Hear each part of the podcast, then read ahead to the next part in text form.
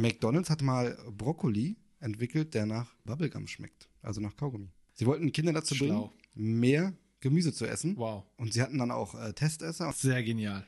ja, sehr aber genial. das Outcome war, dass sie Testesser schon gesagt haben, sie waren, ähm, also das Originalzitat war confused by the taste. also sie waren vom Geschmack verwirrt. Ja, überleg mal, du isst so der Brokkoli und das sch- schmeckt einfach nach Kaugummi. Machst doch so eine Blase mit dem, Kaug mit dem Brokkoli.